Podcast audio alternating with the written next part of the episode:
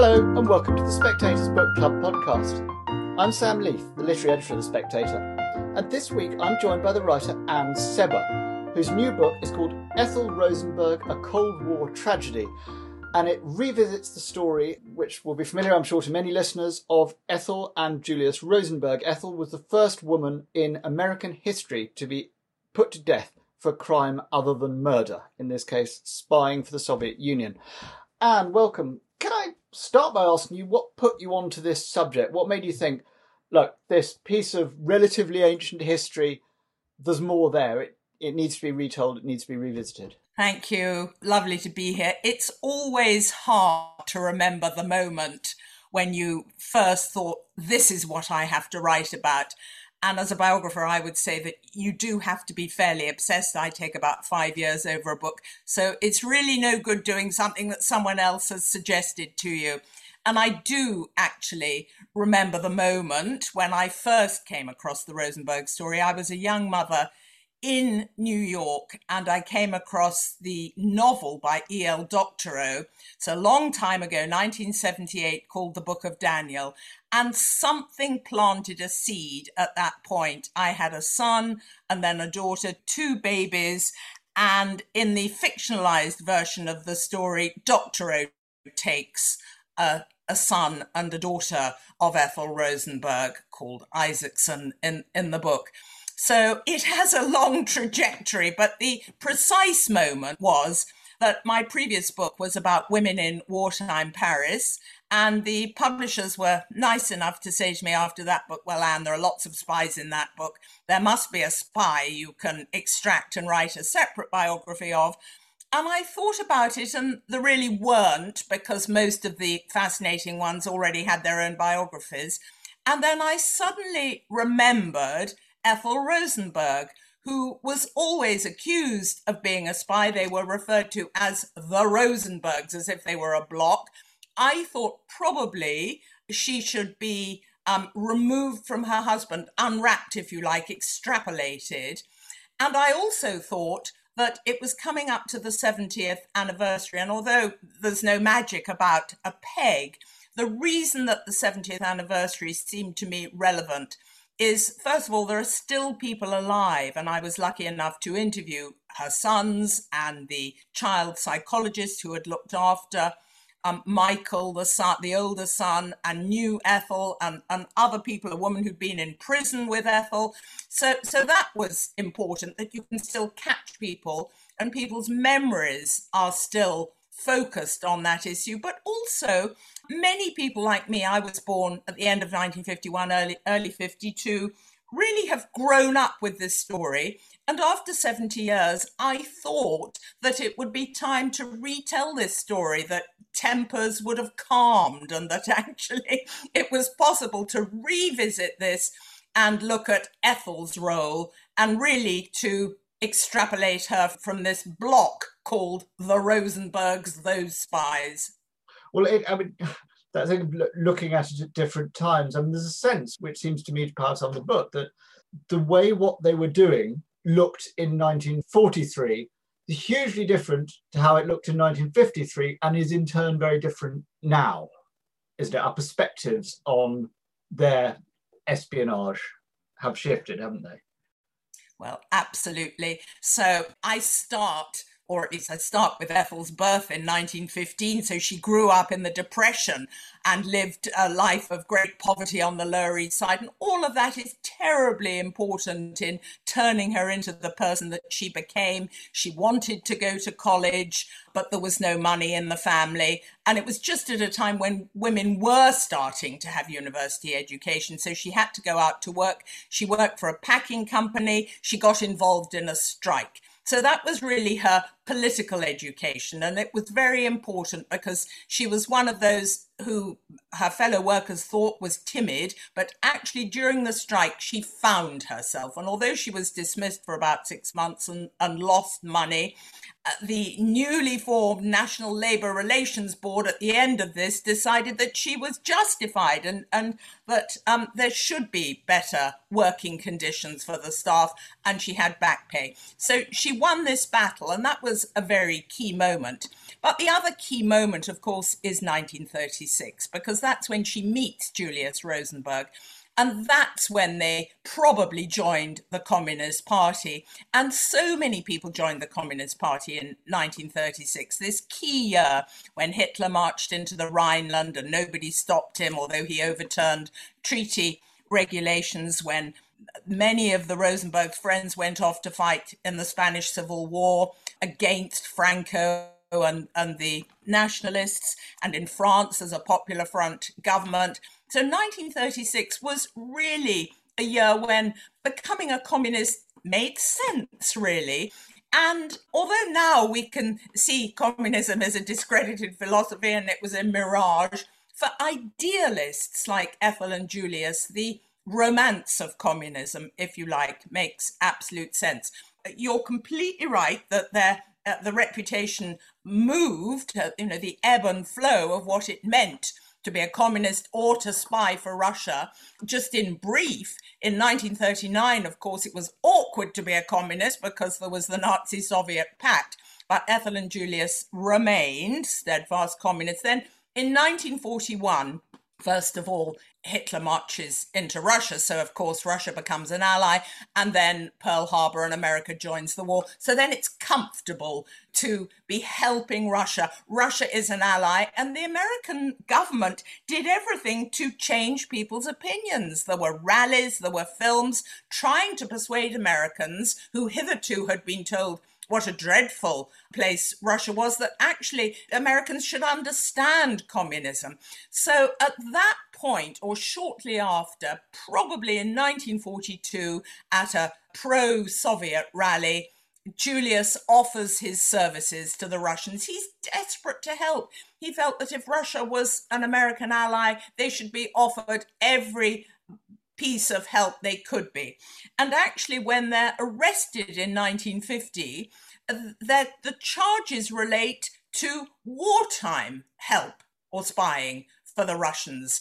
But you're you're totally right. The attitude changed dramatically almost the minute World War II was over. Suddenly, the Cold War seem, between America and Russia see, seems to take over, and there's this huge fear that Russia is now the enemy again. Russia explodes an atomic bomb, and there's fear of how on earth did, did Russia get hold of a bomb unless Americans have, have helped. China becomes communist as well. So, this fear is built on by unscrupulous American politicians, and the era of the Cold War uh, is fraught with fear of who are the communists in American society who have helped Russia. And by the time Ethel and Julius face their trial in 1950, America is embroiled in the Korean War between the North and the South. And there is a belief that perhaps North Korea wouldn't have been so emboldened if the communists in Russia and China had not been given help. So, a dramatic existential fear that communists in America are undermining the basic values of American society. And this is sort of strengthened by this idea we lost our brave kids in World War II. What did we fight World War II for if it wasn't democracy and freedom. So all of that feeds into this very dramatic and sudden change of attitudes towards communism. Let's go back for a moment to Ethel herself. You know, you say she's born into poverty. So, I mean, what was the character of her? What was the making of her? Because you, she had this absolutely ghastly mother, and that obviously has a, has you know, it's a family drama. This as well as an ideological one, and I'd, I'd like to give me a sense of the, the roots of that.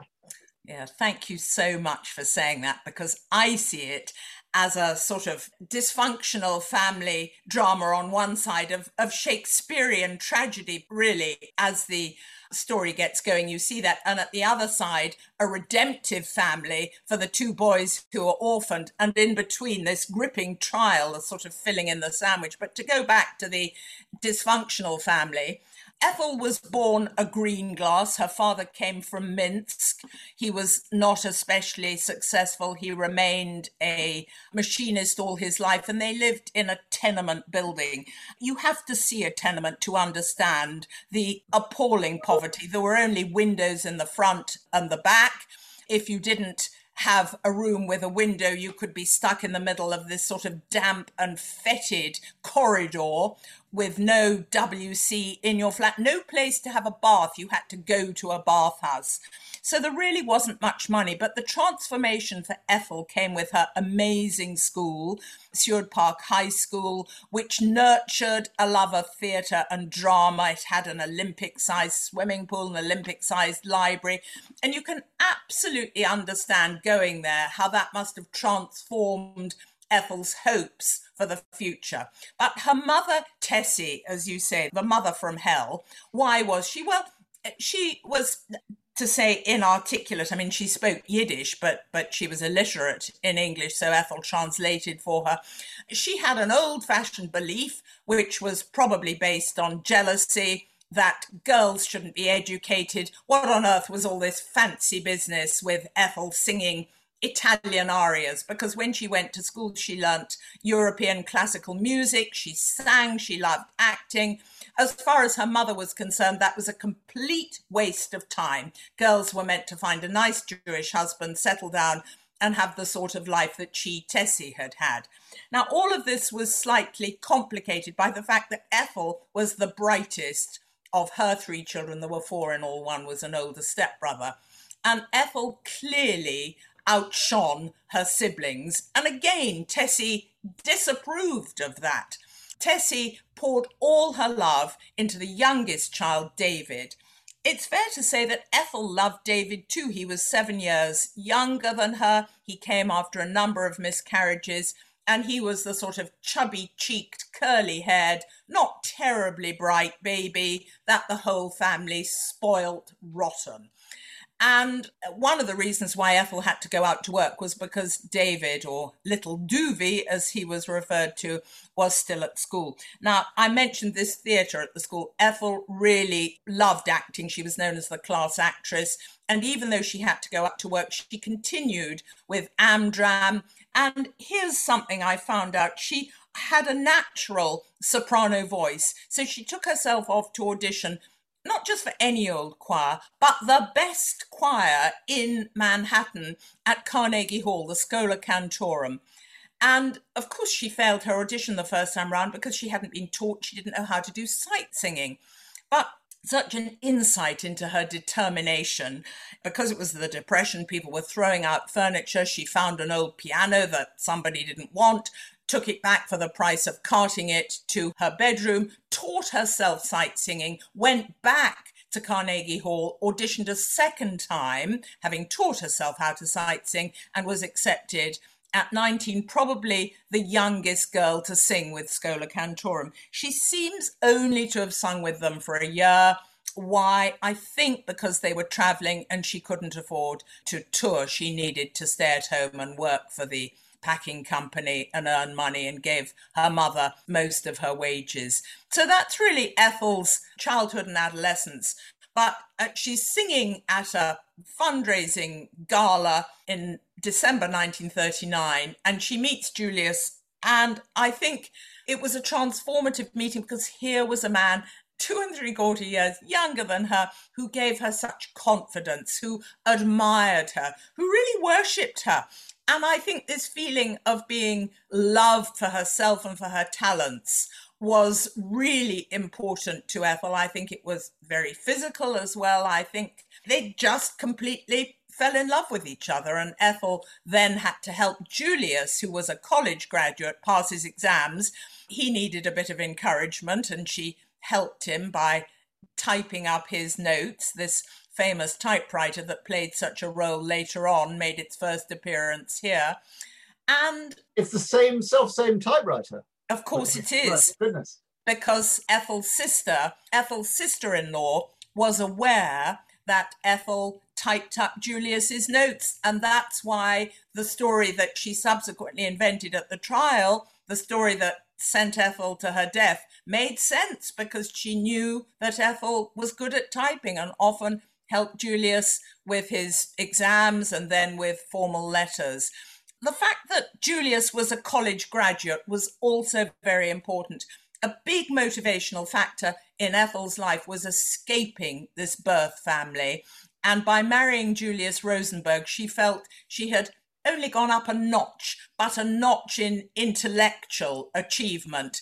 And that notch was very important in building on the jealousy between her brother David and Ruth. In both cases, it's Ruth, the, which is David's wife. Ruth is David's wife, also childhood sweetheart. And in both cases, Ruth and Ethel are the clever ones. But you see this jealousy on Ruth's part why has Ethel got a husband who's a college graduate? Why does Ethel sing Italian arias? And this sort of jealousy that she believed that Julius and Ethel's children would be cleverer than any children she and David had uh, is one of the things that I discovered in the letters. The letters between Ruth and David that are actually in Boston University and, and which the FBI confiscated really opened a window to me of this corrosive jealousy that was building at an early stage between little Duvey, now David married to Ruth, and Ethel and Julius. And that, of course, played out with fatal consequences. No, the business of her marriage to Julius, you know, it was, as you say, it was this love match. It was extraordinary, you know, it was a, a meeting of in, intellectual equals in some sense. But it seems to have, you know, there's a kind of pivot there, isn't there? Because as you say, you know, the adolescent Ethel, she's ambitious for herself. She wants to sing. She wants, you know, she works. She has serious ideological convictions. I mean, she may or may not at this stage be a communist, but she's firmly kind of on the socialistic end of, of her ideas and then when she's married becomes devoted almost obsessed with the idea of being sort of the perfect american housewife you know she gives up work she obsesses on getting motherhood right and she sort of does try and become a little wife and mother doesn't she so interesting. Yes, I'm really glad you focused on that because it does need some understanding. When Julius leaves college and he can't easily get a job, he studied engineering, so they decide to go to Washington. That government is more responsive to Jewish graduates from CCNY rather than private commercial companies.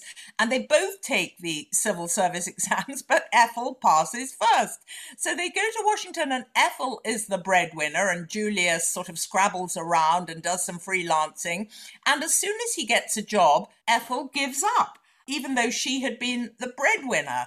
So you're right to say she totally pivots and tries to become the perfect housewife that uh, is expected of women of that era, but it doesn't quite work out like that for her.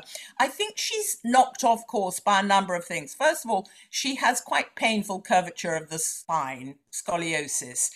And whenever that flares up, and it flares up after the birth of their first child in 1943, Michael, and although they have no money, they somehow have to get help because Ethel can't look after him herself. And you know, anyone who's had a, a, first baby and you don't know what you're doing, and he's awake all night and he's sick and often has problems, I have enormous sympathy for the situation she found herself in.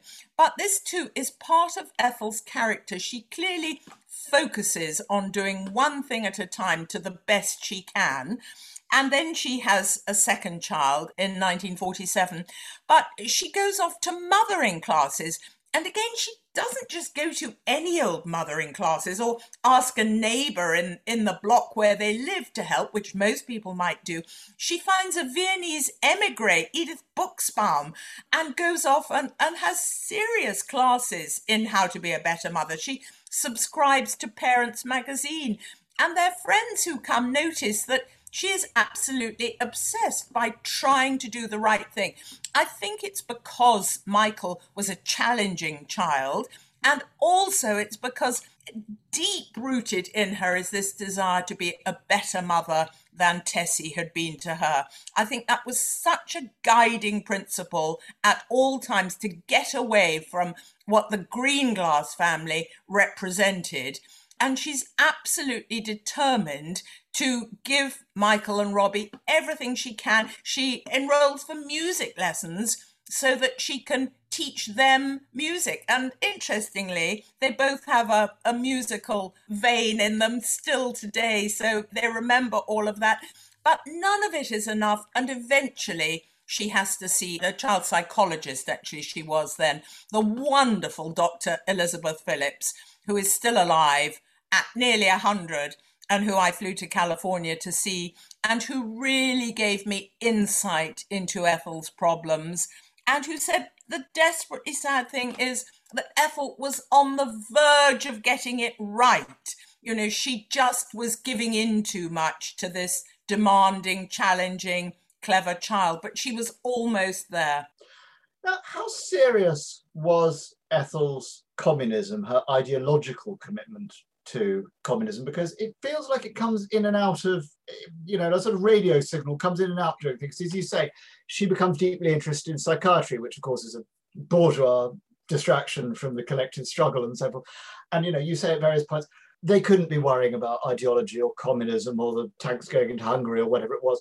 Well, obviously they couldn't worry about the tanks going into Hungary because by that stage they were in Sing Sing. But they couldn't follow all this because they were so concerned with making a living, with making shift, with parenthood, with all that other stuff. I mean, was it a sort of core of her character or was it something that came and went? Well, I think you've absolutely described it. I'm not sure I could do it better. I think they never wavered in their belief in communism. Everyone I've spoken to and everyone who has written about it says that they believed in communism. They believed in this idealism and a better future. But uh, to an extent, it was when it suited them. Julius was looking at a scheme to buy houses. I mean, uh, that's a materialistic aspect that no one would expect of a good communist. As you say, Ethel consulted psychiatrists to help her. They were married in a synagogue to please the families, which is not a particularly relevant aspect of life for communists to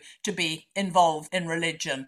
So I don't think it came and went. I think it was there the whole time, but I don't think it was the focus of her life. I think the focus of her life was being a loyal wife and a good mother. And for Julius, you know, he struggled to make a living. They their problems really were how to make a go of the small centre that became their life.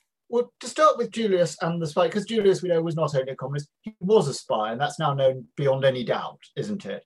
Yes. Um, you describe his his starting to get involved in espionage and his relationship with his Russian handler. I mean, it's not like he was seduced into it. He was desperate to get somebody to listen to him, to take his information. Uh, I mean, there's almost a description of him parting from, I think his name is Felixov, one of his one of his early handlers, who gets repatriated to the Soviet Union. And Julius is like a sort of disappointed teenage lover. Yes. He was, of course, very young. Uh, that's not to make excuses, it's just to put it in context. But you're absolutely right. And many of the Venona cables, which have been transcribed now, or they were made public in 1995, we should explain to listeners who haven't read the thing what the Venona cables you're referring to what there? So the Venona cables, which were known at the time of their trial, Venona was just a name plucked out of anywhere it doesn't mean anything, were the transcriptions of thousands of cables between Moscow, but between the KGB and New York, which reveal beyond any doubt that Julius was a spy, a spy recruiter who was involved in bringing all his friends whom he knew from City College to give any information, to film information, and to pass it on. And you're right, at one point, his handler, Feklissov, has to take him out for dinner and tell him that he's returning to Russia. And Julius is devastated about this.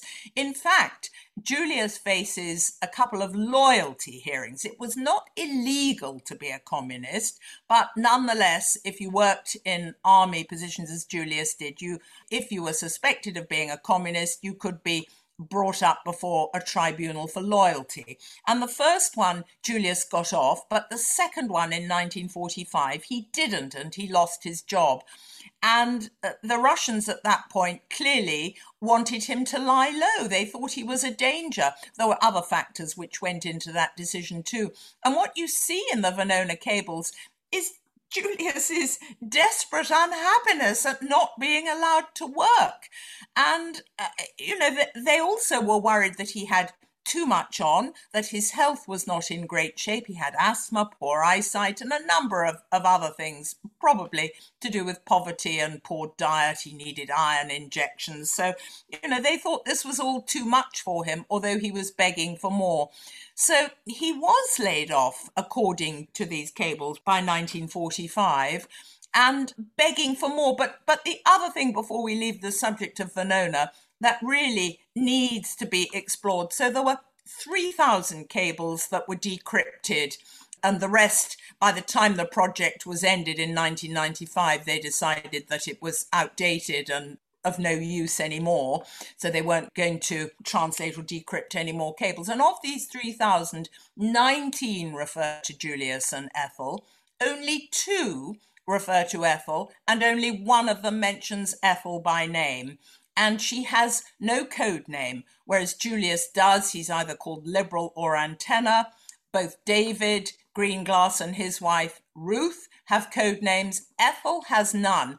So I think nobody accuses Ethel of working directly with the KGB. There simply is not evidence. But the ambiguity arises, or if you like, the degree of her complicity, I don't believe it was criminal complicity, but I do believe in any close marriage. Of course, Ethel knew, and I believe she probably approved of what Julius was doing.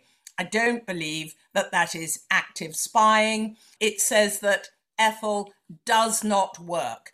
And this phrase does not work is argued over.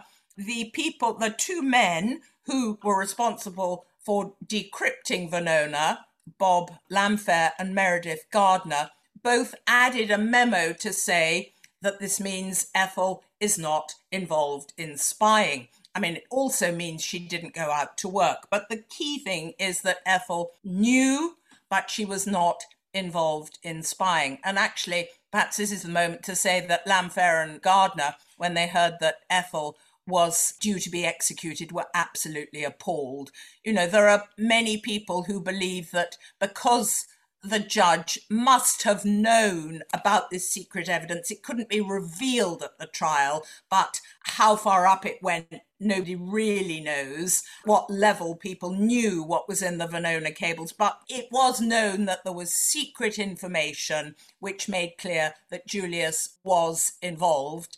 And so there was a belief that the means justified the end, and that, you know, okay, so it was a bit barbaric. Okay, so it was probably a corrupt trial. I mean, it clearly was a corrupt trial, and we can talk about that. But many people believe, but they had to be killed because everybody knew that Julius was a spy. Because set in context, as you say, only 19 of these cables deal with Julius. So he obviously wasn't a very important spy or at least on the face of it, the evidence to it say he wasn't. Now, I don't think we've touched on what David and Ruth, his brother-in-law and sister-in-law, David, from understanding, he was actually a very low-level tech at the Manhattan Project, wasn't he? And Julius's access to information was was nothing to do with the nuclear secrets, because I know that the, the sort of folk memory of this is that Julius and Ethel Rosenberg sold the atomic bomb to Russia.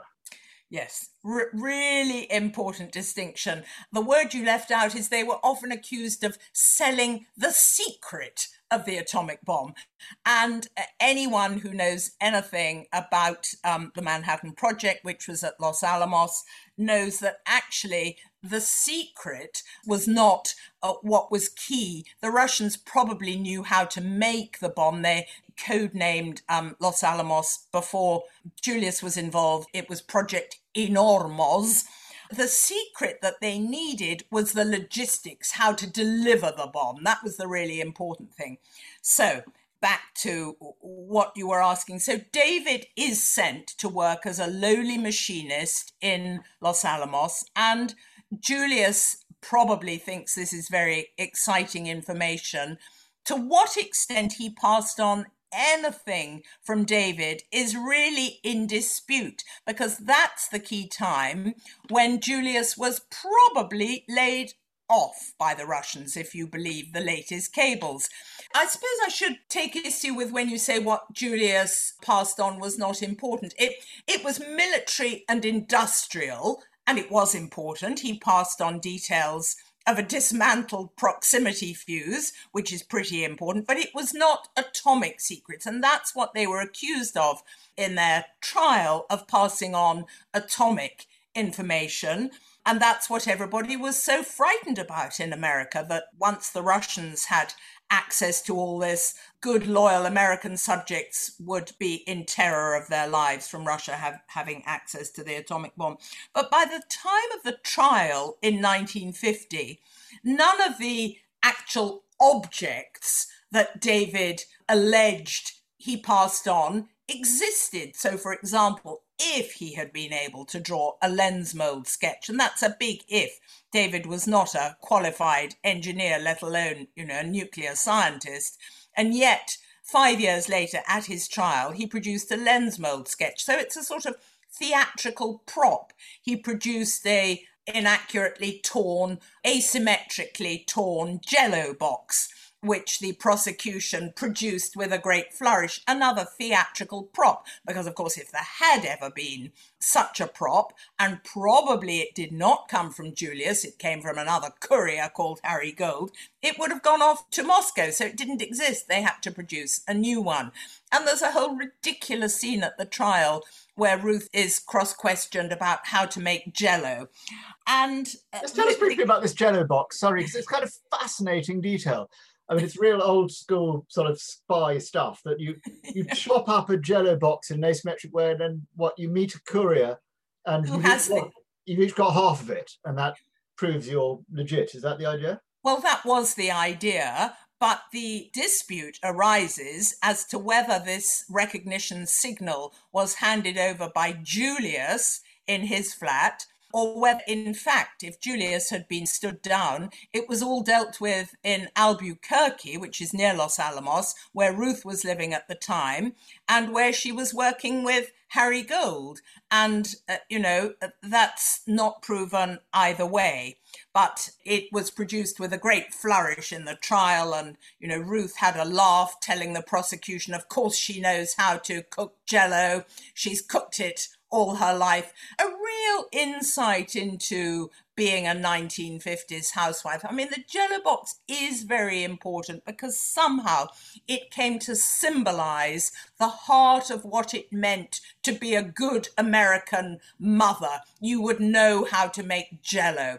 And the sort of subliminal text here is that they were subverting a good American product that all lovely, wonderful American families used and fed their children every day how dare they subvert that to help the Soviet Union and give them secrets? I mean, it has has a real subtext. This this American Jello box. So artists subsequently have made great play with it. But we can't talk about the trial without mentioning the key piece of evidence. So we know that Ethel supported Julius. We know that she loved him. We know that she must have been aware at some level of what he was doing, but they didn't have an overt act on which to convict her of conspiracy to commit espionage.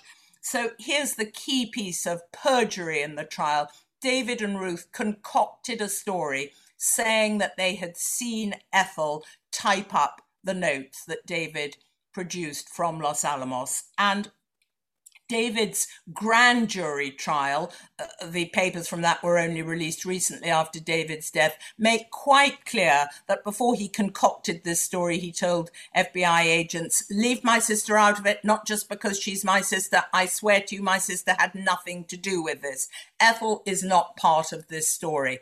And when he came out of prison in 1960, he said the same thing. He said, I can't remember honestly who did the typing. If anyone did it, perhaps it was was my wife, but Ruth was not indicted. So that was part of. The He later goes further, doesn't he? And he, uh, uh, one of the interviews towards the end of his life, he actually says, "Yeah, basically, I did throw Ethel under a bus because I had to choose her or Ruth." Well, he said memorably, I sleep with my wife, not my sister. She's the mother of my children. So the implication is that Ruth concocted this story, and David, of course, went along with it, and he got a, a shorter sentence and Ruth didn't go to prison at all. So that's part of the reason that I talk about a miscarriage of justice. There are other reasons. First of all, the judge in his oral indictment kept talking about he introduced the word treason. Well, they were not being charged for treason. Treason is quite different and requires different pieces of evidence, two witnesses to an overt act. But the judge kept introducing this word and the prosecution kept using it. So the jury really were encouraged to think that they were trying Ethel and Julius for treason, which of course was a much more serious charge. And the judge also indulged in ex parte conversations with the prosecution. It was a three and a half week trial, and I mean, it is a barbaric corruption of all the best that American justice should stand for. Is there, I mean, one of the questions that was at issue in the trial was whether Julius and Ethel had been instrumental in recruiting David and Ruth as spies. Where do you where do you fall on that? I think that's a really, really difficult one. I think it's perfectly possible. I mean, again, the Venona cables talk about Ethel and by the way, her sister in law. So Ethel might have been part of that conversation. It might have been a normal thing for Ethel to say, well, why don't you go and ask David himself.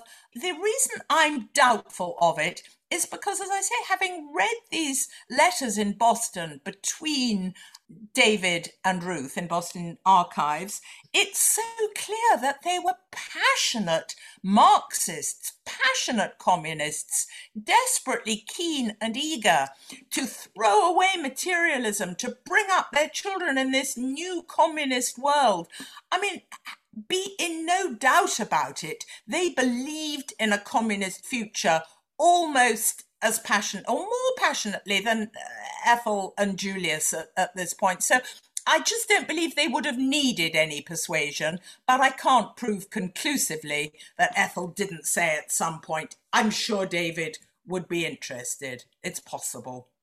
I mean, we can agree that the trial was you know, a grotesque miscarriage of justice that David Greenglass perjured himself and all the rest of it, you know, and we can also maybe agree that the death penalty was a monstrous and, you know, politically motivated result.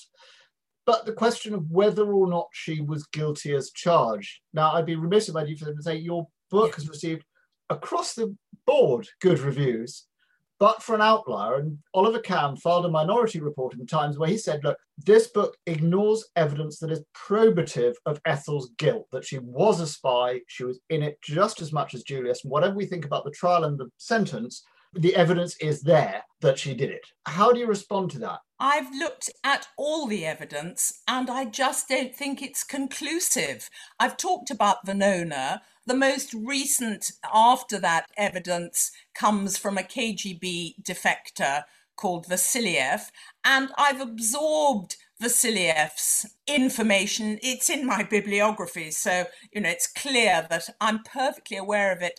What are known as Vasiliev's notebooks are not for me reliable. They're unverifiable. They come to us fifth hand because they're based on possible conversations Julius had with a prison informer or other conversations that Julius had, so in English. They're then translated into Russian, then they're decrypted, then they have to be um, translated back into English. And Vasiliev was not allowed to take photocopies of this evidence. So it's what he was shown and subsequently wrote, which is why they're referred to as his notebooks. And I appreciate that there is one one reference to Ethel possibly acting as a lookout, but it is fifth hand unverifiable. And if there was a trial today, it would be inadmissible as evidence. So, uh, you know, I'm really not concerned that in any way said that Ethel was not knowledgeable about what her husband was doing. I'm quite sure she knew and she probably approved. I don't believe that she was involved, and I don't find these binary words innocent and guilty very helpful. I'm not trying to relitigate the trial. There are enough people who have done that. I'm simply trying to construct the life of a 1950s woman who was more concerned with being a better mother and a loyal wife and who struggled really to well struggled intensely because she had 2 years in solitary confinement to tell the truth about her involvement she was steely after the verdict or at least to the public right you know she didn't waver she didn't think, you know, oh, I can maybe dob in Julius, and, you know, she was absolutely went, we go one, we go all. There was no question of her turning on Julius. There's no question of her sort of trying to try to escape. Do you have the sense she died in some sense and went to her death for her beliefs or for her family? Neither really. I don't think she saw any way out. I don't think she believed that she could blame Julius and somehow live with herself. I don't think there was a guarantee that if she said, I've done nothing but he has, either that she would be believed or that she could be a decent mother to her sons who ultimately would feel that she had sent their father to his death. I think she just could not see any way out that would guarantee a decent life for her and ultimately felt that she had no choice in this. So she might as well go to her death with some dignity and not name names. I mean, that's the key fact.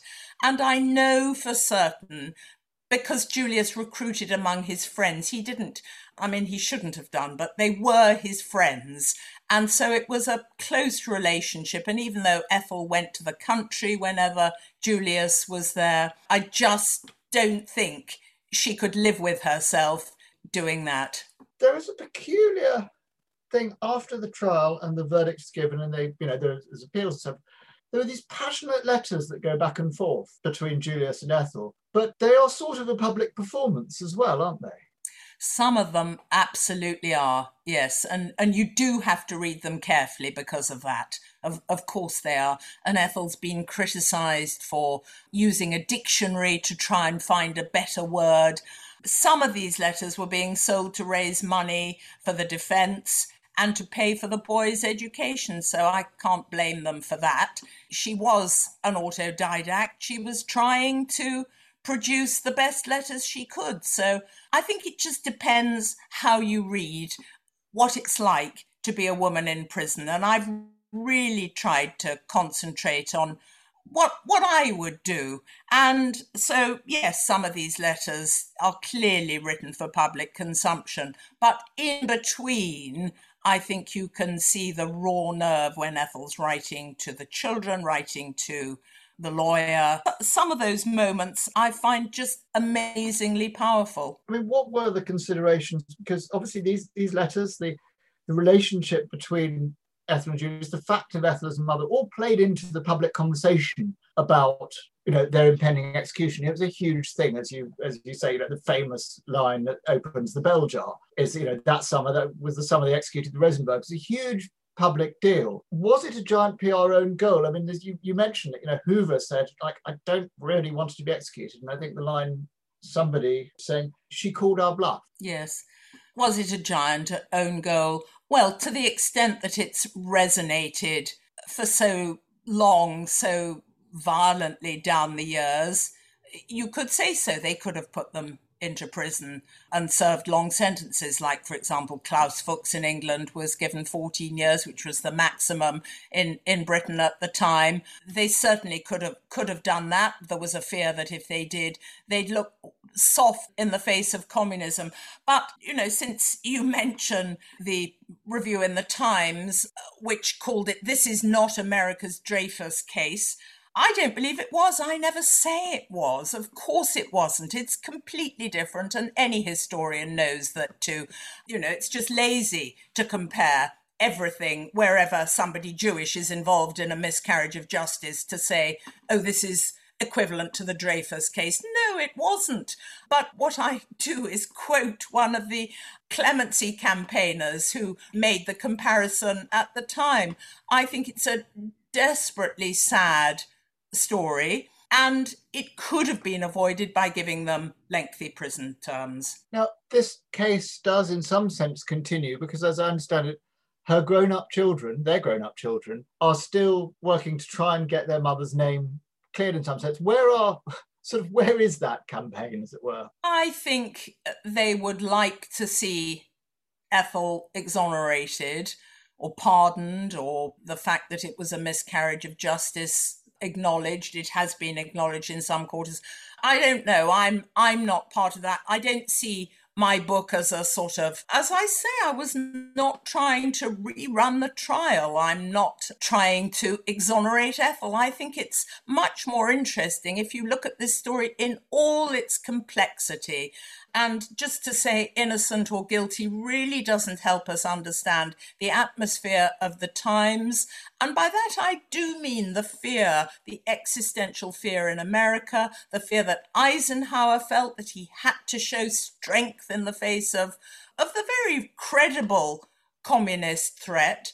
It would help them, and I absolutely understand that they have dedicated their lives to exonerating Ethel. I think they may revive it, but I'm not part of that campaign. I don't see my book as, as part of a campaign.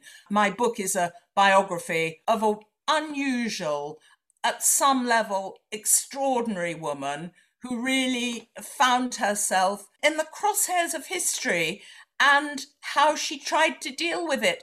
And it's very easy to criticize it's less easy to try and put yourself in that situation and see, well, what would you have done? Anne Sebba, thank you very much indeed.